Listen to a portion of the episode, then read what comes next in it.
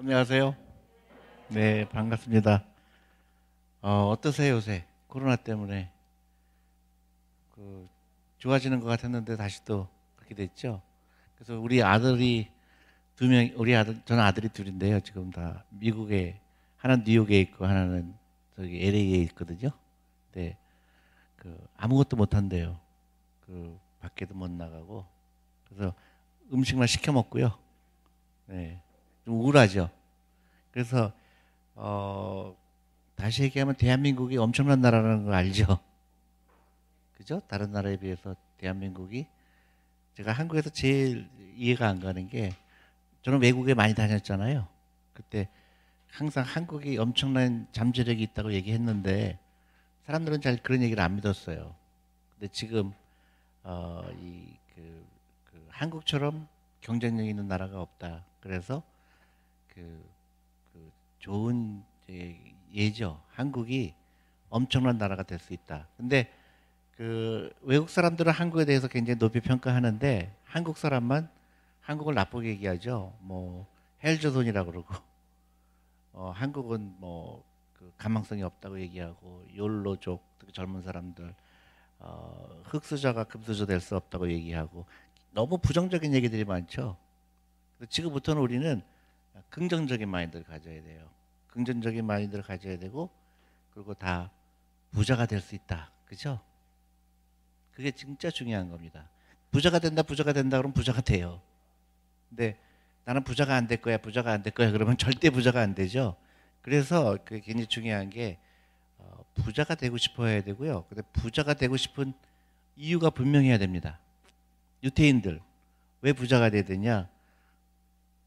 굉장히 의미가. 그러니까 부자가 되는 거는 하나님이 나한테 준 축복이다.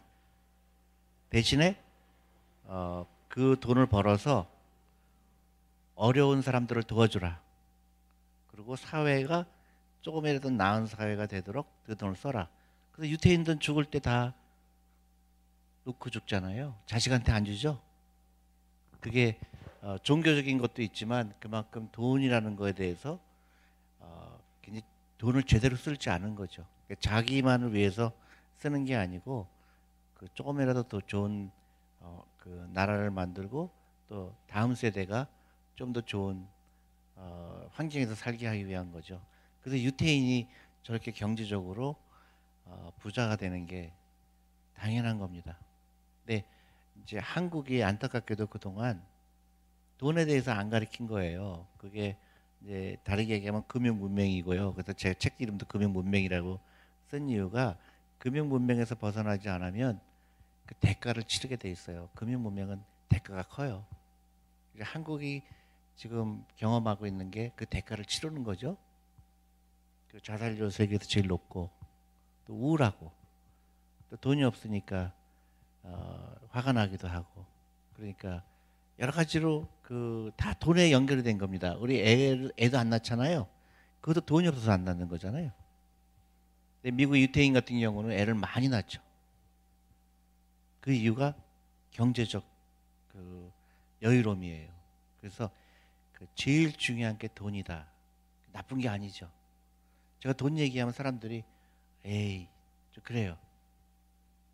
좀 천박해 보이고 돈 얘기하면 어, 근데 그거는 절대로 그런 게 아니라 돈을 좋아하는 이유는 딱 한 가지입니다. 돈의 노예가 되지 않기 위해서 그런 거예요. 돈을 좋아하는 거는 돈의 노예가 된 게 아니죠. 내가 돈의 노예가 안 되려면 경제적 자유를 얻어야 되기 때문에 그런 거죠. 근데 그걸 거꾸로 생각하는 사람이 많죠. 내가 돈 얘기를 하면 에이 저 사람 그 돈 독에 올랐구나. 아니면 어, 돈이 최고라고 생각하는구나. 그게 아니죠. 내 라이프에서 돈이 차지하는 게 너무 중요한 거죠. 그래서 제가 이제 어 그 한동안 뜸했습니다. 목요일 날 5시부터 강연을 하다가 어 7시라고 7시 옮기래요, 누가. 그 이유가 이제 직장인들이 어 그 5시에 퇴근하기 힘드니까. 근데 이상하게 7시에 있는데 손님이 더 없네요. 근데 잘못 옮겼나 봐요. 근데 어떤 분은 왔다 갔다 미리 가신 분들도 있고. 근데 어, 좋습니다. 앞으로 제가 가능한 한 매, 매주 어, 7시에 목요일 날 강연을 하려고 그래요. 그래서 가능한 한 그 다른 토픽으로 하려고 하고요. 어, 이제 근본적으로는 돈에 대한 얘기, 그다음에 가장 중요한 게 뭐죠? 주식, 주식에 대한 얘기, 그리고 노후준비에 대한 얘기 하는데요. 그 전에 이제 그 제가 계속 얘기를 하는데 어, 안타까운 게 있어요. 자꾸 제 이름을 도용을 해요. 그래서 카카오 채널에 한때는 거의 100여 개가 제 이름을 쓰고 어, 그 주식을 가르쳐 주겠다. 주식을 찍어 주겠다. 그래서 한 달에 50만 원 내라. 그렇게 하는 거예요. 근데 여러분들 절대 제가 돈 받고 안 해요. 돈 일치 안 받습니다. 그러니까요. 돈 받, 돈 받는다 그러는 거는 무조건 가짜라고 생각하시면 돼요. 예를 들어 제가 강연을 가게 되면 예, 사례비를 준다 그러는 데가 있죠. 그래서 어 그 또 CGV에서 저하고 또 그 전국에 있는 극장에서 저그 모객을 하면 제가 거기 가서 강연하는 거 그것도 제가 이제 돈을 8천 원을 받아요. 이제 2만 원을 받고 제가 어, 금연 강연을 하고 근데 그 그거를 제가 어떻게 하냐면 우리 펀드에 가입을 하게 되면 제가 8천 원을 드립니다. 이제 그런 경우는 있어요. 제가 그, 그 노 준비를 너무 안 하니까 아무리 말을 해도요. 그 실제로 액션하는 사람은 드물어요. 그래서 계좌를 열게 하고 거기에 제가 8천 원을 선물하는 걸로 합니다. 이제 그런 경우는 가끔 있고요. 또 이제 기업에서도 연락이 와요. 기업도 이제 우리 어 직원들한테 노후 준비를 가르쳐 주고 싶다. 그래서 CEO들이 많이 초청을 합니다. 그래서 제가 가요. 가든 저도 이제 사례비를 받는 대신에 그 직원들한테 어 예를 들어서 5만 원이면 5만 원, 3만 원이면 3만 원. 그 CEO가 직원들한테 이제 선물하는 거죠 펀드를. 미국의 유태인들이 그렇게 많이 해요. 그러니까 어, 생일날, 뭐 명절날, 어, 선, 그러니까 돈으로 돈으로 그러니까 그 물건으로 하는 게 아니라 그 펀드로 하는 거죠. 그래서 어, 자연스럽게 다 노후 준비 시키는 거죠. 오늘도 제가 그 의정부에 있는 여자 고등학교 가서 제가 강연을 했는데요. 그 학생들한테도 얘기를 한 겁니다. 지금부터는 노후 준비해야 된다. 고등학교 때부터. 근데 너무나 놀랍게도 호응이 많이 좋아졌어요. 옛날에는 그런 얘기하면 다 자거나 아니면 어, 쓸데없는 것 들었다. 돈에 대해서 얘기를 해야 되지. 그런데 지금 어, 많이 바뀌고 있죠. 많이 바뀌고 있어요.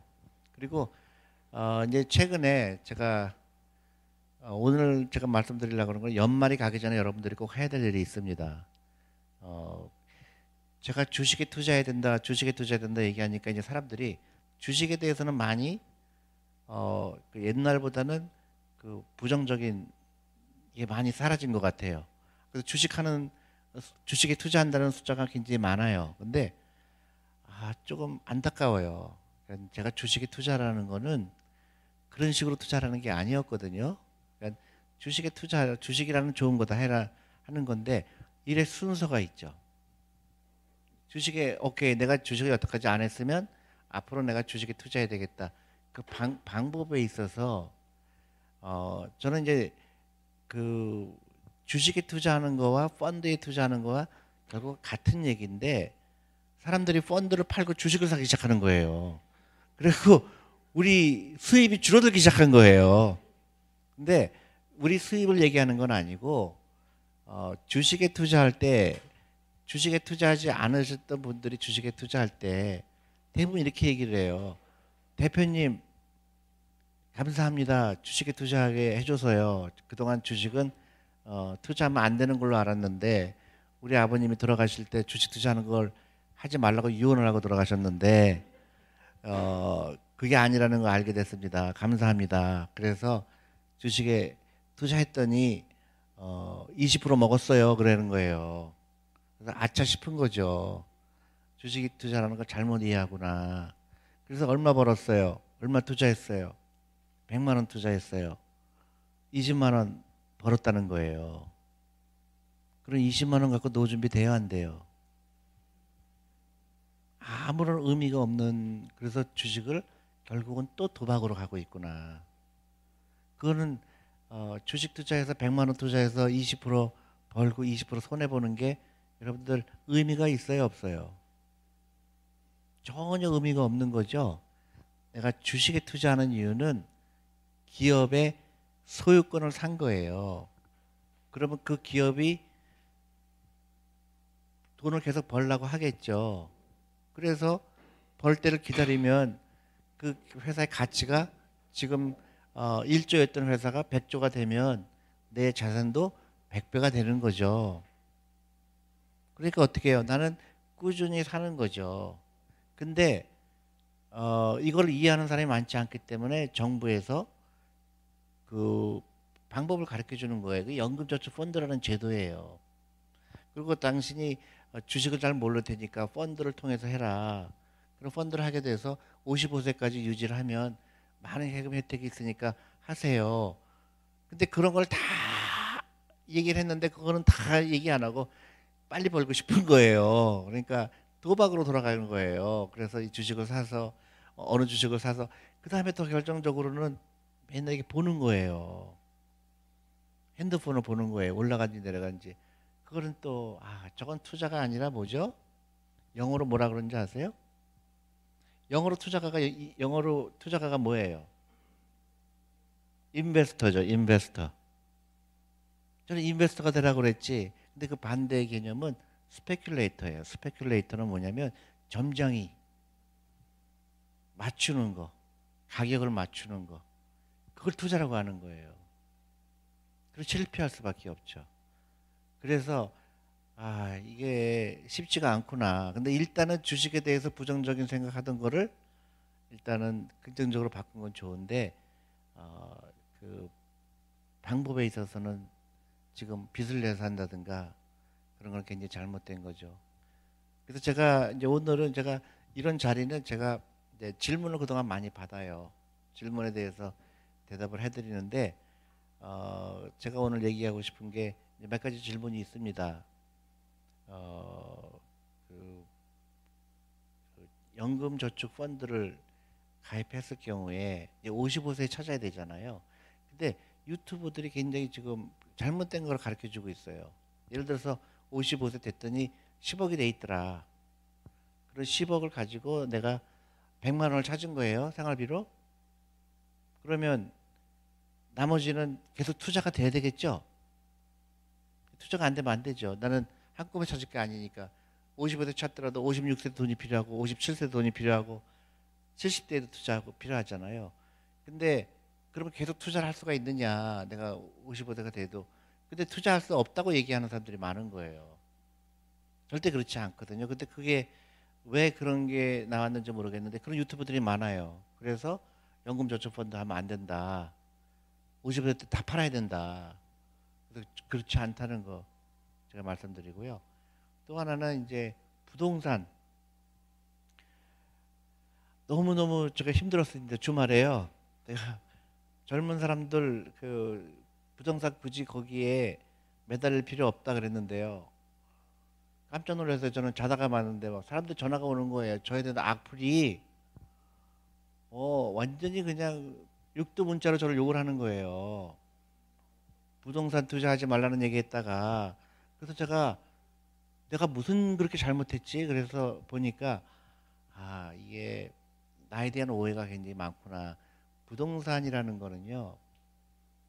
그 일본이 가장 큰 문제가 됐던 게 일본은 어, 부동산이 아니면 국채만 산 거예요. 주식을 투자 안 하는 겁니다.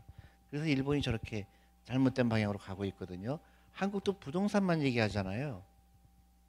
그러면 예를 젊은 사람들이 부동산에 사야 되는 걸그 강박관념에 갖지 말라는 거예요. 월세도 좋다는 겁니다. 그럼 월세가 좋을까?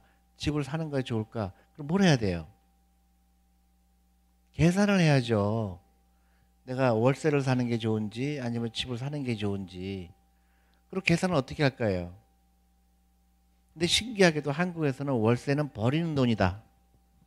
집 사면 버리는 돈이 아니다. 너무너무 말이 안 되는 얘기죠. 월세가 버리는 돈이고 왜 은행에 이자 내는 거 버리는 돈이라고 안 그러죠?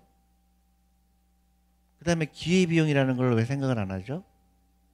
예를 들어서 내가 10억이 있는데 10억 주고 아파트를 사는 사람하고 내가 월세를 100만 원으로 내서 나머지 어 9억 9천 9백만 원을 가지고 내가 투자를 했을 경우에 누가 더 이득일까요?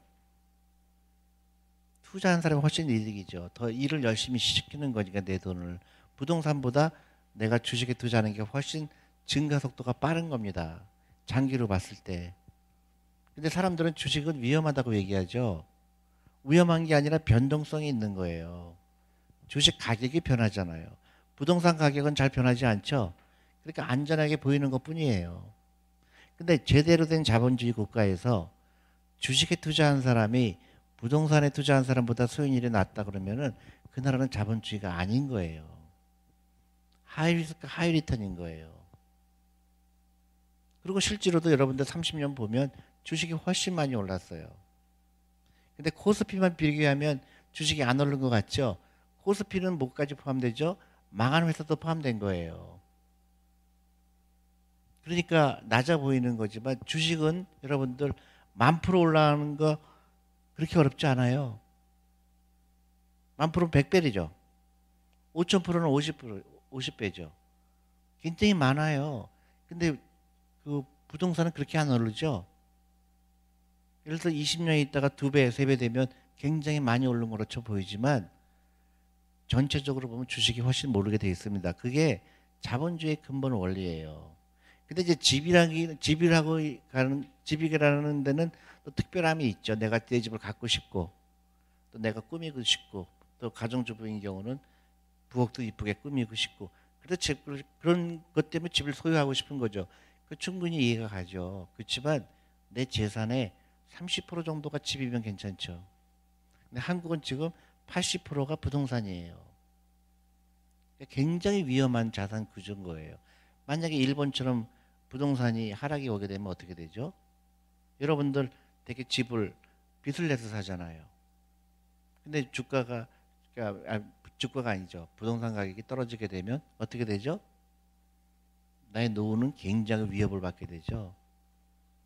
그래서 부동산 비중이 낮춰야 된다. 그리고 계산하는 방법이 뭘까요? 부동산이 좋으냐? 내가 월세가 그러니까 사는 게 좋으냐? 월세가 좋으냐? 보통 5% 룰이라는 게 있어요. 내가 예를 들어서 집을 살 때 10억짜리다. 그러면 내가 이 집을 사는 대신에 월세를 살면은 월세 1년 월세가 5천만 원 정도 5% 그렇다 그러면 내가 집을 사도 좋고 월세가 사도 좋아요.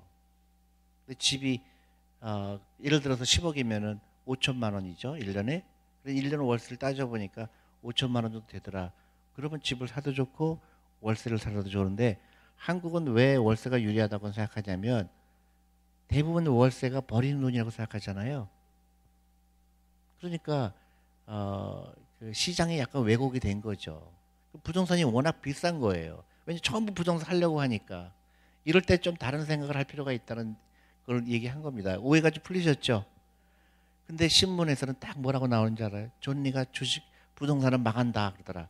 나 그렇게 얘기한 적 없어요. 근데 자꾸 왜곡이 되죠. 그래갖고 저 너무 힘들었어요. 주말 동안에 저를 제가 평생에 들을 욕을 다 들은 거예요. 왜 저렇게 어 그게 좀 이상하죠?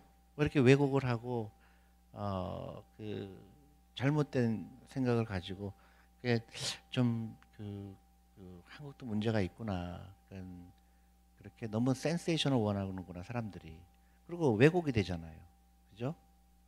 그래서 제가 어, 부동산에 대한 얘기는 정도로 할 겁니다. 그러니까 부동산을 사느냐 아니면 어, 월세를 사느냐 그거는 다 이유가 있는 거예요.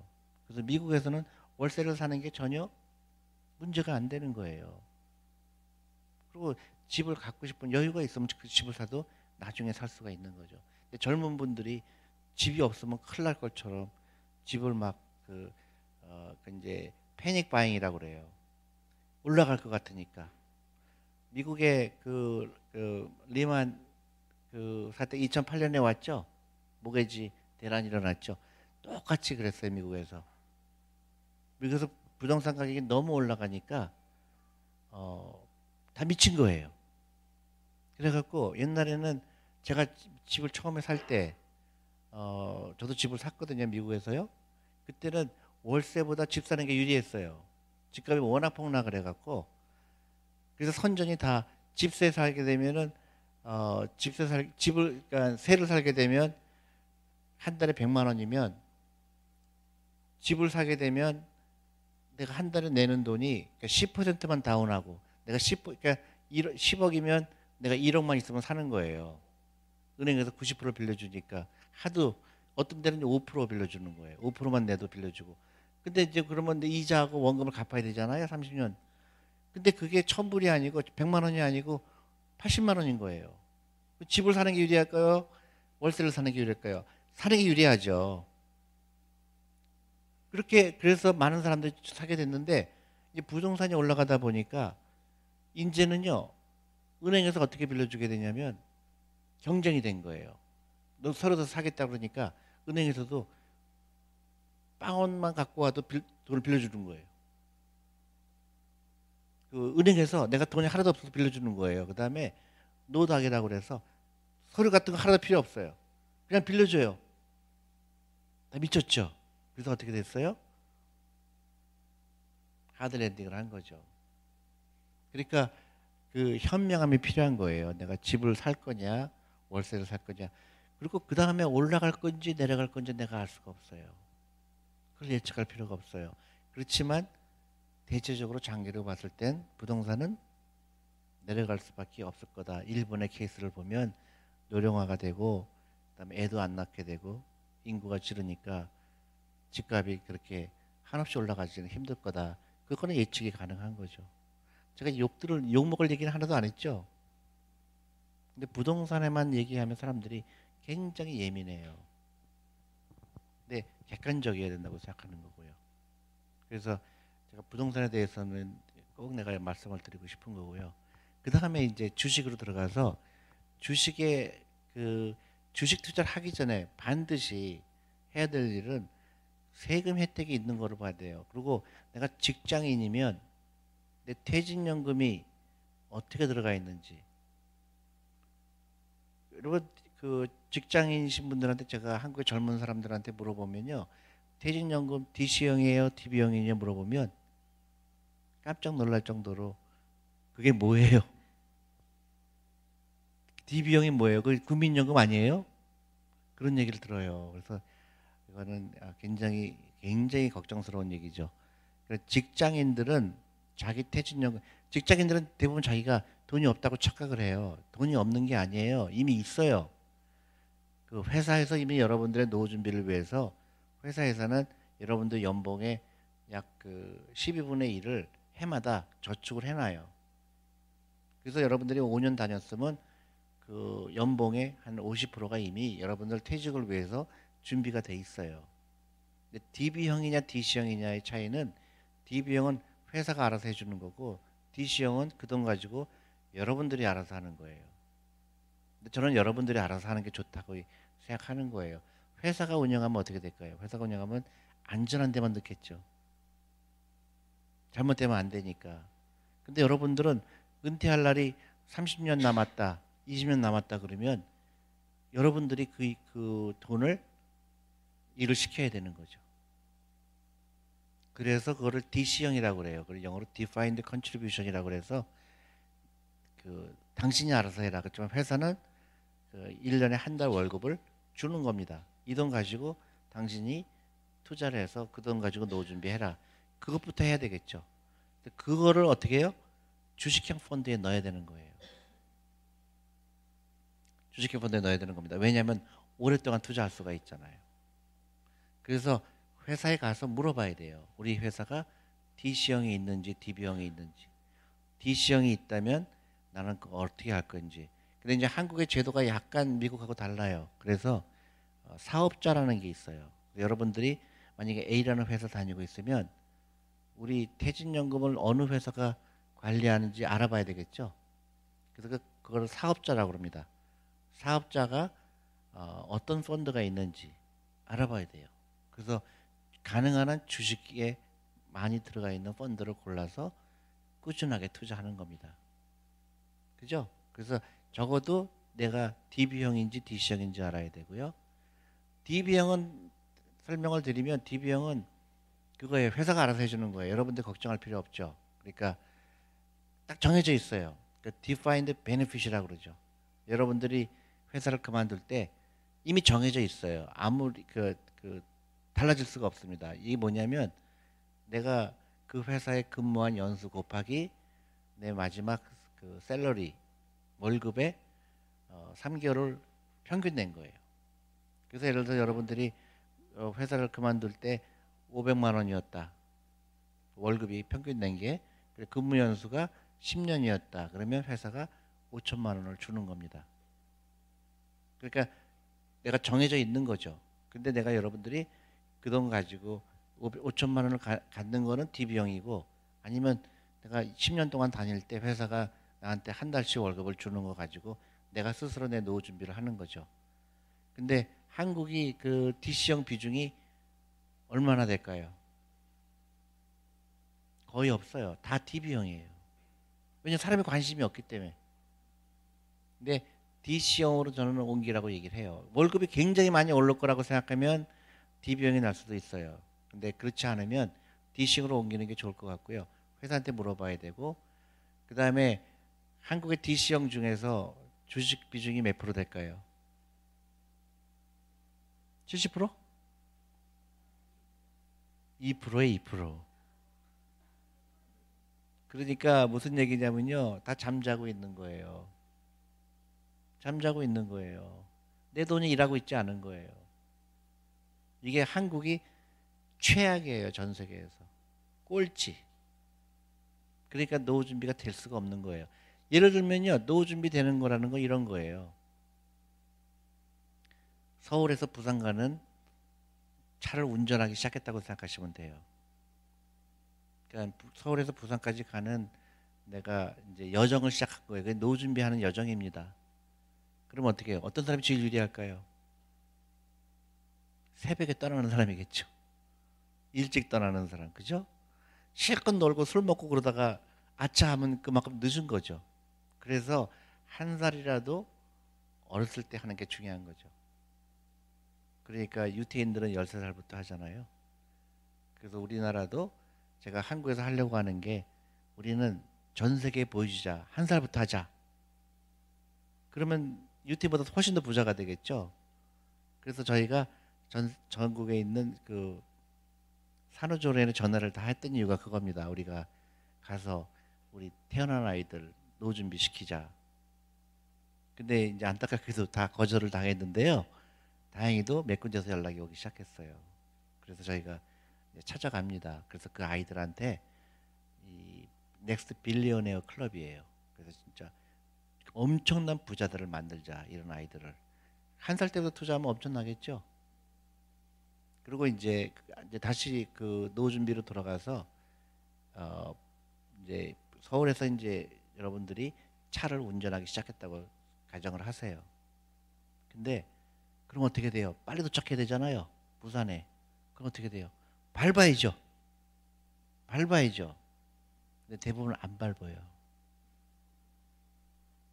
교통사고 날까봐. 교통사고 나고 안 밟습니다. 그래갖고 주저주저 하는 거예요. 시간이 흘렀어요. 근데 부산에 왔겠지. 부산에 왔을까요? 안 왔을까요? 한 수원쯤 와 있죠. 근데 이미 시간은 다 간 거예요. 더한 사람이 있죠. 사교육비 많이 쓰는 사람들, 그 외제차 산 사람들은 부산에 가야 되는데 평양으로 간 거, 평양 거꾸로 가고 있는 거예요. 그런 사람들이 너무나 많아요. 그리고 나중에 후회해요. 그래서 이제 돌아가고서 이제 서울역으로 다시 오는 거죠. 그것도 이런 사람도 있죠. 젊은 사람한테 물어봅니다. 주식 투자 왜 해요? 그랬더니 놀라운 대답을 받아요. 집 살라고요. 그거는 어떤 사람이냐면요. 서울에서 운전하고 가다가 수원으로 빠지는 거야. 더 이상 일을 더 이상 그 하고 싶지 않은 거예요. 돈을 일하게 하다가 어느 한순간 두려운 거예요. 그렇게 집 사는 걸로 바꾸는 거죠. 그것도 잘못된 거죠. 그러니까 일의 순서가 있는 거죠. 그러니까 젊은 사람들은 돈을 맥시멈으로 일을 시켜야 되는 거예요. 그러니까 어, 돈 아껴서 그 그래서 제가 차도 사지 말라 그러는 게 그런 거죠. 커피 사 먹지 말고 그 돈으로 투자를 해서 그 돈이 커지게 되면 나중에 내가 한 어, 10억 되면 그때 3억 주고 집을 사도 괜찮죠. 한 30%니까. 근데 지금 한국은 전부 80%, 어떤 경우는 90%, 어떤 경우는 120%가 집에 쓴 거죠. 굉장히 위험하죠.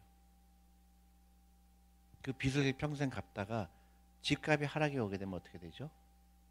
나는 너무 많은 리스크를 지고 있는 거죠. 너무나 많은 리스크를 지고 있는 거죠. 내가 주식에도 몇 프로 있고 집도 있고 어, 여러 가지 골고루 있으면 하나가 잘못되더라도 큰 문제가 안 되죠. 그러니까 그런 어, 강박관념에서 벗어나야 돼. 그게 이제 금융 문명의 탈출이에요. 돈을 어떻게 시키느냐.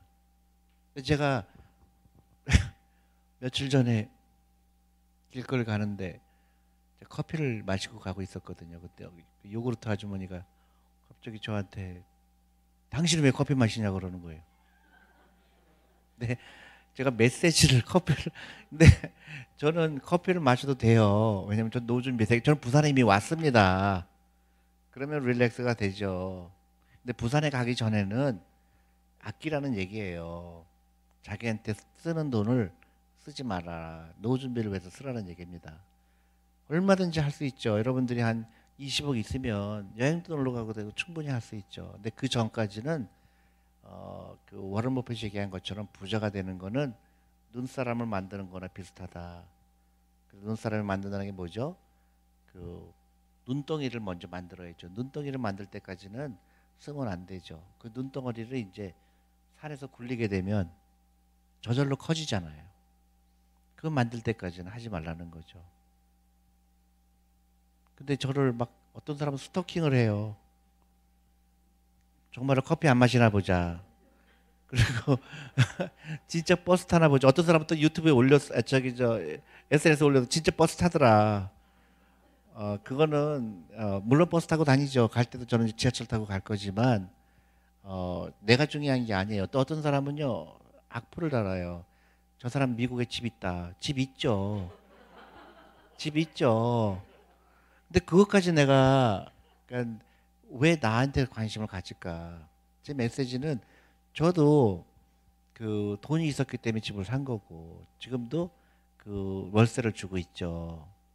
근데 그거를 가지고 또 사람들이 뭐라 그러는 거예요. 근데 어, 그 메시지는 마찬가지입니다. 저도 마찬가지로 어, 지하철 타고 버스를 타는 이유가 그게 훨씬 편하기 때문에 그런 거예요. 편하고 내가 운전할 필요도 없고 내가 맥주 한 잔 마셔도 지하철 타고 자면 되잖아요. 근데 이 좋은 걸 왜 안 할까 얘기를 하는 거예요. 미국에서는 저가 다 차를 타고 다녔죠, 당연히. 근데 한국에서는 어, 그런 문화가 강한 거예요. 부자처럼 보이려고 하는 문화가 강한 거죠. 부자처럼 보이지 말고 부자가 되라는 그 메시지입니다. 그 너무 중요해요. 한국은 특히 어, 금융 문명에서 벗어나시기가 히, 힘든 거예요. 주위에서 전부 그렇게 얘기를 하니까 그게 그럴듯해 보이지만 절대 그렇지 않은 거죠. 그래서 어, 연금 저 그러니까 퇴직연금에 대해서 이해를 하셨잖아요. 그 퇴직연금에서 일단 이제 DC형이다. 그러면 어떤 펀드를 사야 될까? 이제 그거를 정해야 되잖아요. 그러면 이제 주식 그러니까 주식형 펀드에 많이 넣어야 되겠죠. 일을 해야 되니까. 내가 퇴직할 때까지는 은퇴할 때까지는 내가 그 돈이 필요 없으니까 일을 시켜야 되겠죠. 근데 이제 고르기가 굉장히 힘들어 하시는 분들이 많죠. 펀드가 뭐 너무 많으니까. 그래서 어, TDF라는 거 들어보셨어요? TDF라는 게 미국에서 유행이 시작했어요. 그러니까 너무 힘든 거예요. 내가 어떻게 골라야 될지. 그래서 그 TDF라는 거는 어, 그 결국 주식 비중이거든요. 내가 20대 20대다 그러면 100% 주식에 투자해야 돼요. 노후 준비를 위해서. 근데 이제 30대가 되면 조금 줄여야 되는 거고 40대가 되면 조금씩 조금씩 줄이는 거예요. 그 변동성 때문에. 그래서 내가 60이 되면 이제 훨씬 주식 비중이 줄어야 되겠죠. 그래서 그걸 TDF라고 합니다. 어, 그 내 은퇴 시점에 맞추는 거예요. target date fund라고 그래요. 그래서 어, 내가 만약에 은퇴를 어, 2050년에 하겠다. 그러면 TDF 2050년이라는 펀드가 있어요. 그거를 이제 디폴트라는 얘기도 돼요. 그래서 회사가 알아서 해주라. 저희가 그거를 어, 많은 자동운용사가 그거를 어, 출시를 했어요. 우리 어, 그래서 저희도 최근에 그걸 출시를 했고요. 그래서 태, 진연금을 통해서 TDF에 가입하는 거 굉장히 좋은 아이디어입니다. 어, 그래서 퇴진연금은 분명히 내가 노후 준비할 때 주식 투자해야 되겠다 느끼셨죠? 그러면 다른 거 다 갑자기 내가 주식을 안 하던 주식을 하면 굉장히 위험하죠. 왜 위험할까요? 주식 투자 내가 안 하던 걸 갑자기 하면 분산을 못 하죠. 분산을 못 하죠. 내가 어, 하루에 만 원씩 투자해야 되겠다 했는데 만 원으로 살 주식이 없죠. 그러니까 펀드를 사는 거예요. 펀드는 내가 만 원 가지고도 몇십 개의 주식을 사는 거랑 똑같은 거예요. 그러니까 펀드부터 하는데 그냥 펀드 하게 되면 또 펀드 숫자도 너무 많잖아요. 그래서 어, 그 펀드를 할 때 국가가 만든 제도를 이용하라는 거예요. 연금저축펀드. 그래서 제가 적어 놓은 거예요. 제일 먼저 자기 퇴직연금이 뭔지를 알아라. 그것부터 투자해라. 퇴직연금 가지고 그 다음에 연금저축이라는 게 있죠. 연금저축이라는 제도는 1년에 1,800만 원까지 가입이 가능해요. 대신에 이제 조건이 있어요. 세율이 굉장히 낮고요. 400만 원까지는 어, 세금을 돌려주는 혜택이 있어요. 그거를 공제를 해줘서 그래서 400만 원까지 투자하게 되면 어, 한 60만 원 정도를 돌려받습니다. 너무 좋죠. 내가 400만 원 투자하면 세금을 돌려주니까 15% 수익이 난 거랑 똑같은 효과죠. 해야 돼요, 안 해야 돼요? 네? 언제부터 생겼냐고요? 그다음 모르겠어요. 네, 그렇게 오래되지 않았어요. 그러니까 하도 그 사람들이 노후 준비가 안 돼 있기 때문에 정부에서 만든 거고요. 미국도 마찬가지로 402 기란을 만든 이유도 퇴직연금의 일종이에요. DC형이에요. 미국도 미국은 대신에 60세까지 못 찾아요. 그래서 미국에서 이 제도 때문에 어그 백만 장자들이 막 생기기 시작해요. 하루에도 몇 천 명씩 백만 장자입니다. 주식형 펀드에 넣었더니 30년 투자했더니 40년 투자했더니 100만 불 이상의 퇴직금을 갖게 된 거죠. 그래서 미국 사람들이 이 제도를 만든 게 신의 한 수였어요. 그래서 한국도 이 제도를 도입한 겁니다. 근데 안타깝게도 안 해요. 한국 사람들은. 그래서 제가 얘기하는 거예요. 이것부터 해라.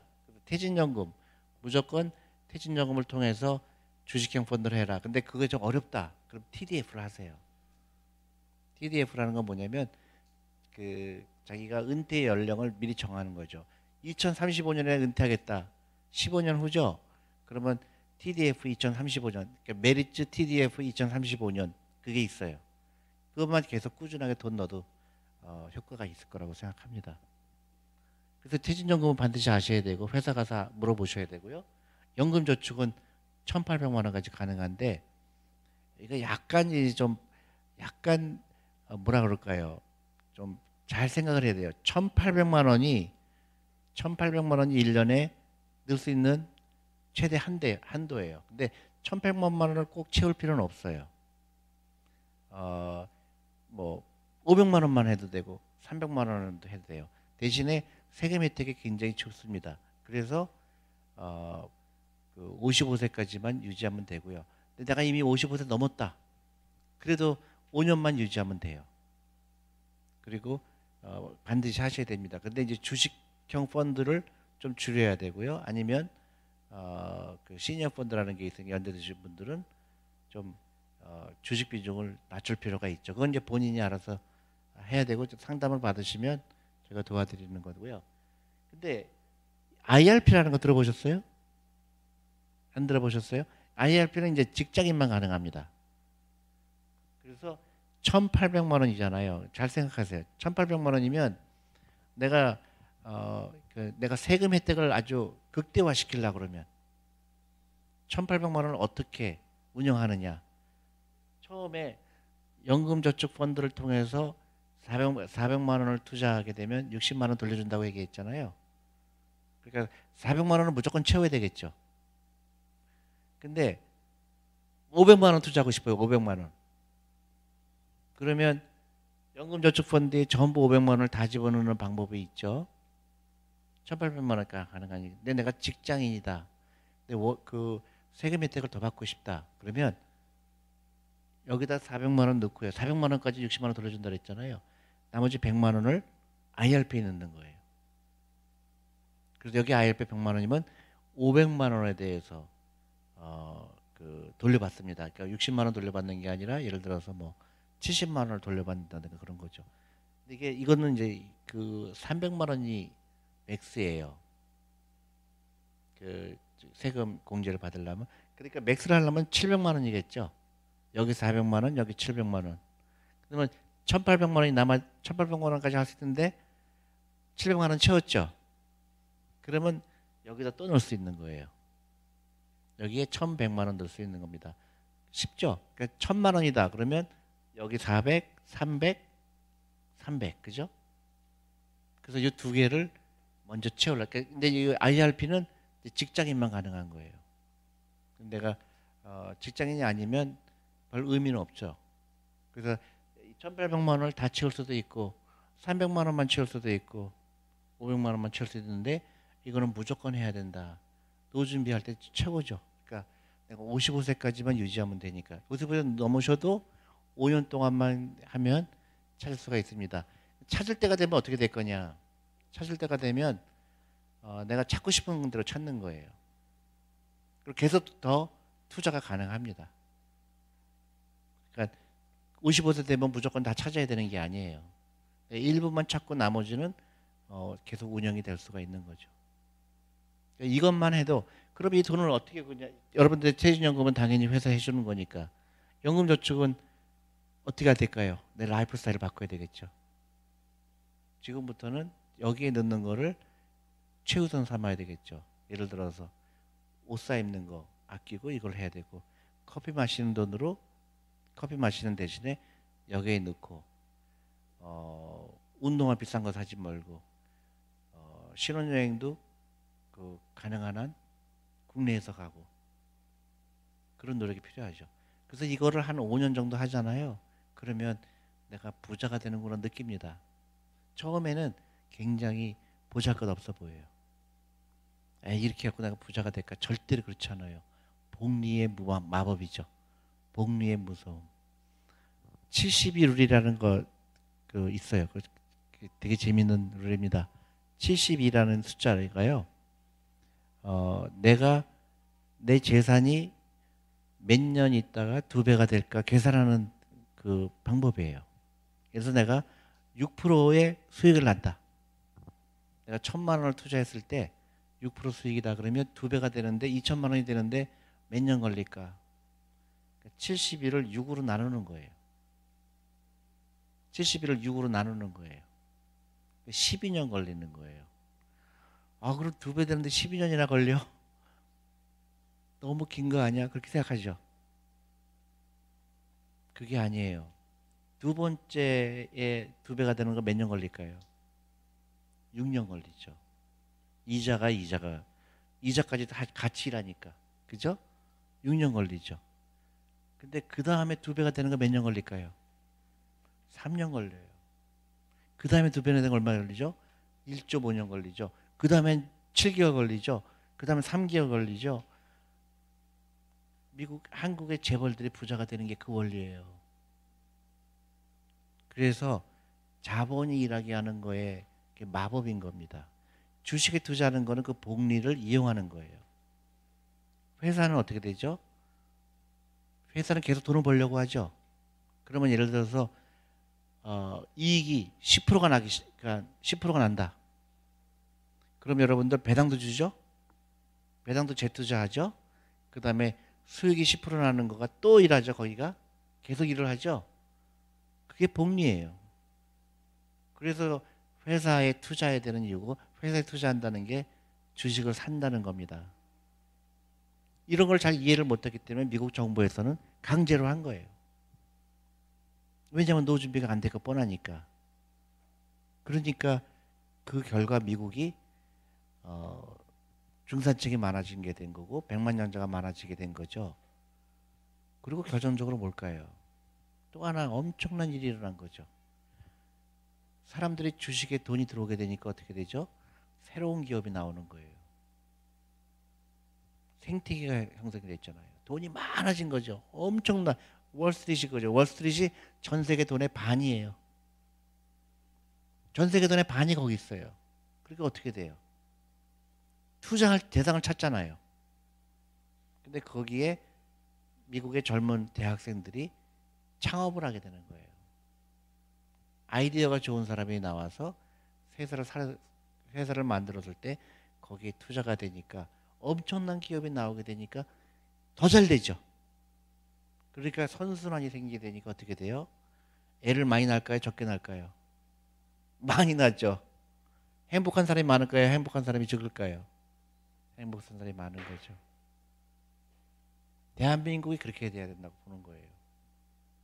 그래서 우리 젊은 사람들이 그런 아이디어를 많이 나오는 교육 방법을 해야 되고 거기에 자본시장에 돈이 들어가게 되고 많은 회사가 나오게 되는 거죠. 그래서 일본은 그런 회사들이 나올까요? 안 나올까요? 안 나오죠. 부동산에만 투자했죠? 벽장에만 투자한 거예요. 국채에만. 그래서 안 나오는 겁니다. 근데 우리나라가 똑같은 결을 갖고 있는 거예요. 똑같은 거를 갖고 있는데 그래서 주식 그 부동산 자금이 캐피탈 마켓으로 오게 하는 현명함이 필요한 거예요. 일하는 돈으로 와야 되는 거예요. 기업에 들어가야 되는 겁니다. 그 새로운 기업이 나오게 되고 그게 대한민국의 살 길이죠. 그래서 그게 어디로 시작되느냐? 여기서부터 시작되는 거예요. 퇴직연금부터. 퇴직연금, 연금저축, 그 다음에 또 뭐죠? 사교육비. 사교육비가 1년에 20조, 30조가 들어간다고 그래요. 그거에 우리 아이들 그 투자금으로 쓰면 엄청난 나라가 되겠죠. 그럼 우리 아이들은 학원에서 시간 보내는 대신에 창업 아이디어를 가지고 시간을 보내야 되겠죠. 그러면 나쁘게 될래야 나쁘게 될 수가 없습니다. 그러면 우리 대한민국은 세계에서 몇 번째 나라가 될까요? 세 번째 나라가 되죠. 미국, 중국, 한국. 그게 우리가 어, 그래서 한 사람 한 사람의 경제 독립하는 게 그렇게 중요하다는 겁니다. 그렇죠? 여러분 좀 정리가 되셨죠? 예, 연말이 가기 전에 꼭 가야 돼요. 그러니까 한 달 남았죠. 2020년 갈라 그러면 그러면 연금저축펀드를 통해서 400만 원 내면 내년에 세금 보고 갈때 60만 원 돌려받습니다. 이렇게 좋은 걸 왜 안 하죠? 그리고 그 한 달에 1년에 400만 원 채우려면 어떻게 돼요? 하루에 커피값 두 잔이면 되죠? 저는 누가 이거 누가 선물한 겁니다. 내가 산 거 아니에요. 부자는 맞았어야죠. 근데 하도 시비를 거니까. 네네. 질문 있으세요?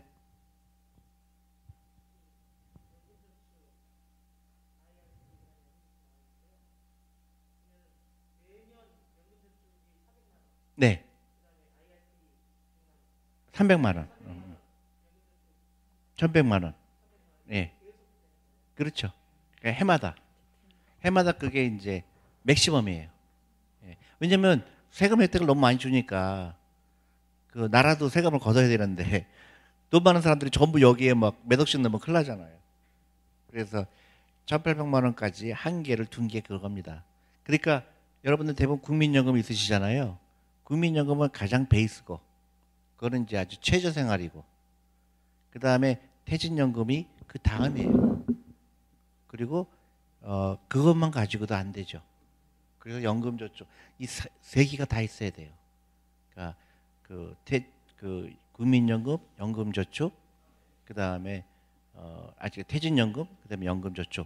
그리고 이제 지금부터는 어떻게 되죠? 온 가족이 같이 해야 돼요. 그리고 부부라 그러면 따로따로 해야 돼요. 그래야 세금 혜택을 최대한으로 하죠.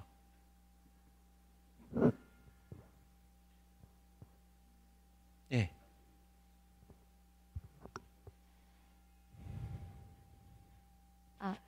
네, 안녕하세요. 오늘 강연 잘 들었습니다. 어, 집을 사는 거에 대해서 좀 회의적으로 생각하시는 것 같아요. 근데 그러면은 이제 주택 청약이나 아니면 청년 주택 청약에 대해서 어떻게 생각하시는지 궁금합니다. 마찬가지예요. 그러니까 그 청약을 해서 집을 사게 되면 그게 어, 내두 가지가죠. 내 재산의 몇 프로가 될까? 또 하나는 어, 내가 이걸 안 사고 월세를 살게 되면 어떻게 될까? 그 두 가지를 반드시 기억을 해야 되죠. 음. 네, 그러니까 어, 그 그렇게 어렵지 않죠. 근데 지금 어, 다 그런 건 아닌데 제가 지방에 가서 보면 월세가 너무 싸요. 분양이 안 된 데가 많고 그러면 거기서 월세를 살아도 좋을 텐데 왜 굳이 서울에서 살을까 그런 생각도 내가 하게 돼요. 특히 젊은 사람들은 빨리 은퇴를 해야 되잖아요. 빨리 노후 준비해야 되잖아요. 그러니까 그렇게 하려면 나한테 쓰는 돈을 최소한으로 해야 돼요. 그러니까 어, 쓸데없이 좋은 백을 산다든가 쓸데없이 어, 그 차를 좋은 거 산다든가 그렇게 안 해야 되잖아요. 그 돈으로 일을 해야 되니까 어, 집도 마찬가지예요. 근데 근데 내가 얘기하는 거는 누구나 희망이 있다는 겁니다. 왜냐? 복리. 마법이에요, 마법. 그래서 그걸 시작한 사람과 시작하지 않은 사람의 차이는 너무너무 커요. 그렇게 시작 안 한 사람들은 나중에 다 후회하게 돼 있죠. 네.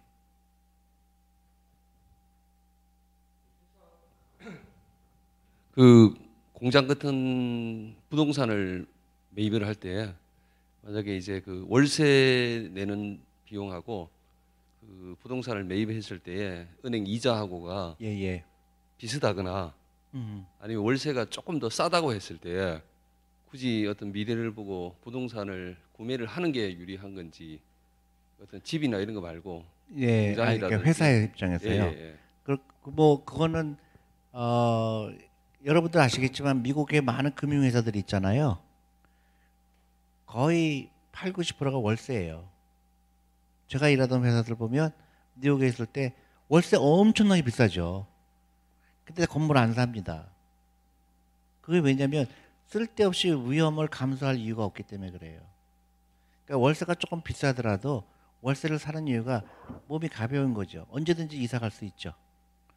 근데 지, 그 부동산을 샀을 때는 어, 이사도 못 가죠.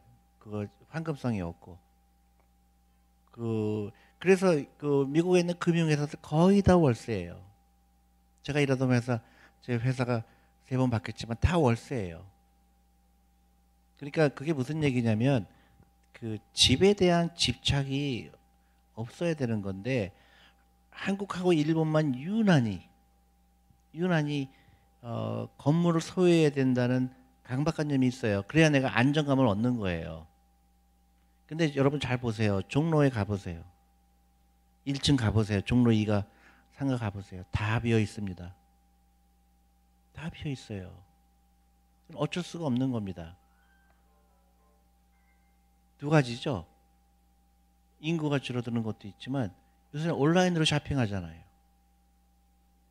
그러니까 그런 건물을 소유했을 때 그 위험은 내가 그 위험을 가질 필요가 없죠. 그리고 이제 우리 회사도 마찬가지지만 이제 재택근무가 가능해지니까 어떻게 돼요? 건물 그거를 줄이려고 노력을 하겠죠.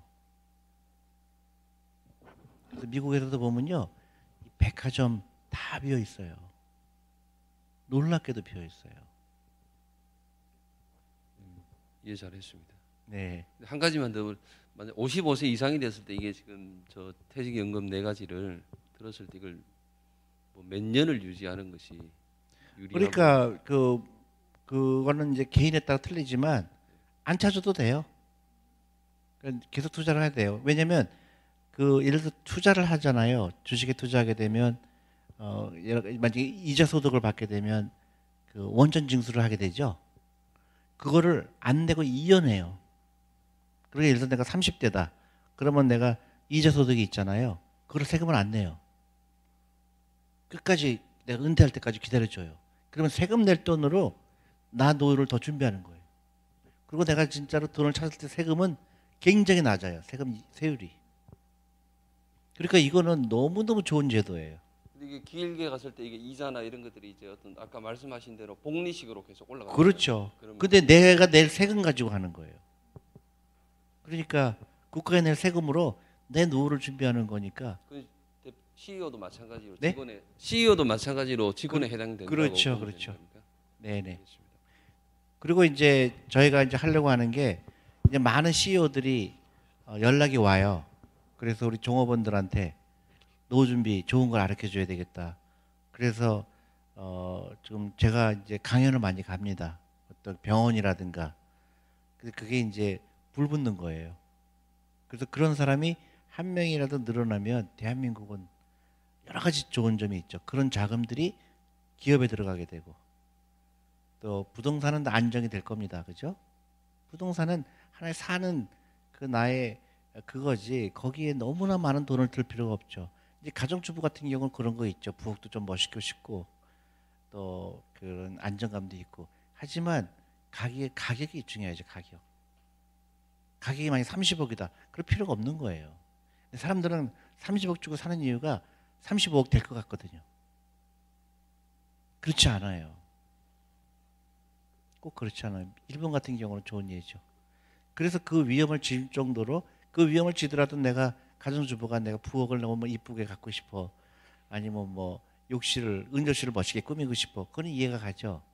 근데 내 재산의 30%다. 그러면 큰 의미가 없 그런 큰 문제가 없죠. 근데 그게 만약에 90%다. 심각하죠.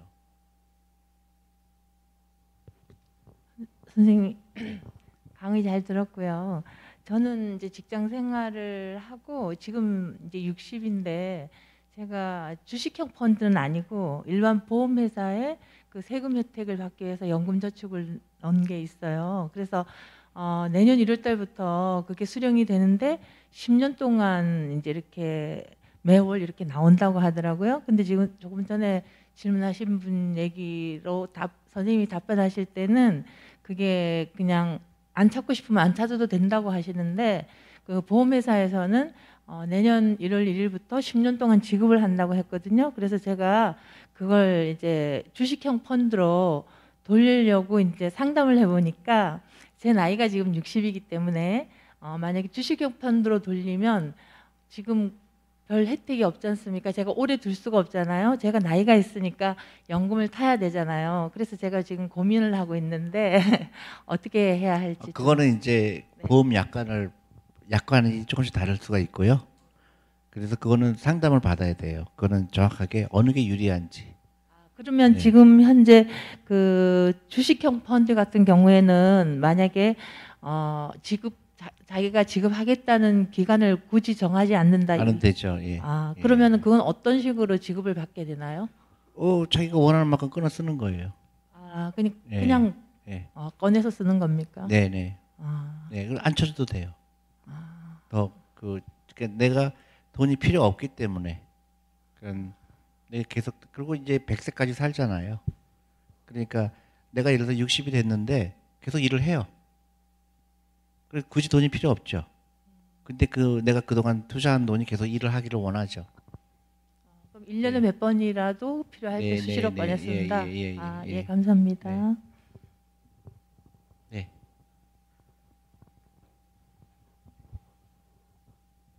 저 강의 잘 들었고요. 강의 잘 들었고요. 저는 지금 부동산을 좀 소유를 하고 있는데 대출이 하나도 없거든요. 그러니까 전희 대표님 강의를 들으면서 그러면 이걸 대출이 나온 만큼 대출을 해서 음, 펀드형 주식형 펀드로 투자를 하는 게 어떤가 여기에 대해서 여쭙고 여쭤보고. 뭐 그것도 가능하죠. 근데 어 그 전에 만약에 부동산을 이미 갖고 계시면 전체 재산의 몇 프로인가 따져 보셔야 돼요. 30% 아, 그럼 괜찮고요.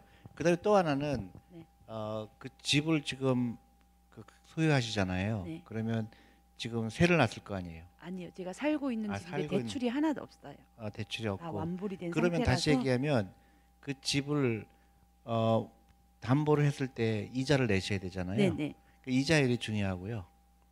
이자는 아주 지금 어떤 네, 그러면 그걸로 낮잖아요. 투자해도 예, 되죠. 그래서 갑자기 예, 그 예. 생각이 그다음에 또 하나는 어, 그것도 방법이고 또 하나는 그 내가 이 집을 세를 놨을 때 네. 얼마 받을 수 있, 을까 그러니까 제가 살고 있는 집이요. 아 그러니까요. 거- 뭐 세를 준다고 가정하면 월세 정도는 그걸 6억 따져보셔요. 정도 되는데 예? 한 6억 정도 되는데 한 100만 원 정도밖에 안 나오는 걸로 알고 있거든요. 6억에서 100만 원이면 그렇게 나쁜 건 아니죠. 아, 그래? 네, 그러니까 다른 거에 비해서. 그러니까 예를 들어서 30, 30억 정도 집에 집인데 세를 받으려고 그러면 그보다 형편없이 못 받는 집들이 많잖아요. 30억인데 뭐 월세가 300만 원밖에 안 된다, 400만 원밖에 안 된다. 그러면은 그 집은 너무 비싼 거죠. 예를 들어서 100만 원이다. 그러니까 5%예요, 5%. 그러면은 100만 만약 원은 대출을 1000만 원이잖아요. 받아서 이거 주식형 펀드로 갈 경우에는 시간을 얼마로 정도 네? 잡고 가야 되는지 어떻게 해요? 제가 이거 대출을 받아서 예, 펀드로 하고 싶은 생각이 있거든요. 근데 시간은 대충 5년을 보고 가야 되는지 5년이면 너무 짧죠. 5년은 예. 짧아요. 예. 5년은 주식에서는 굉장히 짧은 기간이에요. 뭐 미니멈이긴 한데 주식에 투자하는 거는 내가 그 아이고 그 기업의 기업이 잘하는 거를 기다려 줘야 되거든요. 그럼 5년 동안은 기업은 굉장히 짧은 기간이죠. 한 10년은 봐야 되겠죠. 그럼 그 주식은요. 예. 그 하나의 내그 그 뭐라 그럴까요? 그 엄청난 보험이에요. 주식은 그러니까 주식형 펀드는 어, 중간에는 막 올라갔다 내렸다 어떤 때 심할 때는 폭락도 하잖아요. 근데 그 과정을 거치면서 결국은 저 위로 올라가게 돼 있어요. 그 자본주의의 기본이죠. 왜냐면 가장 위험을 많이 준 거거든요. 그러니까 10년을 잡고 10년에 대한 이자하고 그 나머지 수익이 얼마 그렇죠. 정도 예. 대충을 잡고 그러면 그런 그것도 가능하죠. 어느 정도로 그리고 그렇죠. 아, 알겠습니다. 감사합니다. 예, 예. 그 시간이 아 그럼 마지막 질문. 아 마지막 질문 예. 부담이 되는데 네.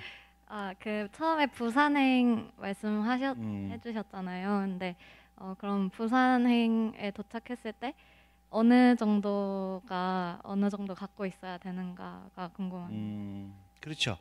그래서 보통 또 쓰는 또 그 미국 사람들이 숫자를 좋아하죠. 그래서 4% 룰이라는 게 있어요. 그러면 어, 내가 은퇴했을 때 은퇴하기 전하고 은퇴한 후에 내 라이프 스타일을 똑같이 영위할 수 있다. 그죠? 예를 들어서 은퇴하기 전에 내가 1년 생활비가 그 1년 생활비가 만약에 1억이었어요. 은퇴한 후에도 1억을 유지할 수 있으면 좋죠? 그래서 그거를 이제 사람마다 틀리죠. 그래서 그 4%라는 룰을 보통 써요. 그래서 내가 60살 때 은퇴를 하더라도 40년 동안 더 살아야 되잖아요. 100살까지 산다 그러면 그러면 내가 1년에 생활비가 1억이면 1억을 40년 동안 40억 40년 동안 살 수 있는 어, 돈이 되려면 얼마가 필요할까? 그래서 1억이 뭐냐면 내가 모은 자산의 4%예요. 그러니까 대강 나오죠. 25억 정도 있어야 되겠죠. 1억이 어, 내 1년 생활비라고 그러면 5천만 원이라 그러면 한 13억 정도 필요하고. 근데 지금 질문하신 분이 은퇴할 때 60살 때 됐을 때는 그때는 물가가 굉장히 비싸겠죠. 그때는 25억 가지고 안 되겠죠. 그때는 한 40억이 필요할지 모르죠. 그러니까 어, 정신이 번쩍 나죠. 그 지금부터는 그 부산에 가는 그 차를 운전하다고 생각하면 돼요. 그래서 가능한 한 빨리 가야 되겠다. 음. 근데 이제 그런 목표 의식이 없으면 막 돈을 쓰게 돼요. 그리고 부자처럼 보이려고 그러고 돈 함부로 쓰고 함부로 투자하고 그냥 그렇게 막 그 비싼 거 사게 되고 그렇죠. 감사합니다. 네. 그럼 오늘 이걸로 마치도록 하고요. 저희 홈페이지에 들어오시면 어, 저희가 줌으로 그 강연을 합니다. 그래서 우리가 이제 이 시간이 없어요 한국은요. 자꾸 막 주입식 교육을 해야 돼요. 그래서 우리 펀드 매니저들 그 다 스탠바이 하고 있어요. 그래서 줌으로 어, 클래스가 많습니다. 그래서 밤 10시에 11시에 잠이 안 오시는 분들 들어오시면 참여할 수 있고요. 질문도 하실 수 있고 그 다음에 우리가 주니어 투자 클럽 하고 있는 거 아시죠? 그 어린 아이들 어린 학생들한테 저희가 주식 강연도 하고 또 더 중요한 건 제가 돈을 줍니다. 실제 돈 가지고 투자해요. 그 돈 번 거 가지고 어려운 학생들 도와주는 프로그램입니다. 그것도 줌으로 하니까 얼마든지 들어오실 수 있고 또 더 중요한 게 있죠. 가정주부 투자 클럽 있어요. 주부 투자 클럽. 그것도 우리 줌으로 하니까 어, 다 밤에 합니다. 그러니까 언제든지 들어오시고 네? 어디에 들어와요? 어, 우리 홈페이지에 다 들어오면 돼요. 그 다음 우리가 카카오 채널이 있거든요. 거기에 어, 들어오시고 그래서 그런 인포메이션이 있습니다. 그리고 마지막으로 절대로 제 이름이 들어간 가짜 그 가짜 채널이 많아요. 제 이름을 쓴 거.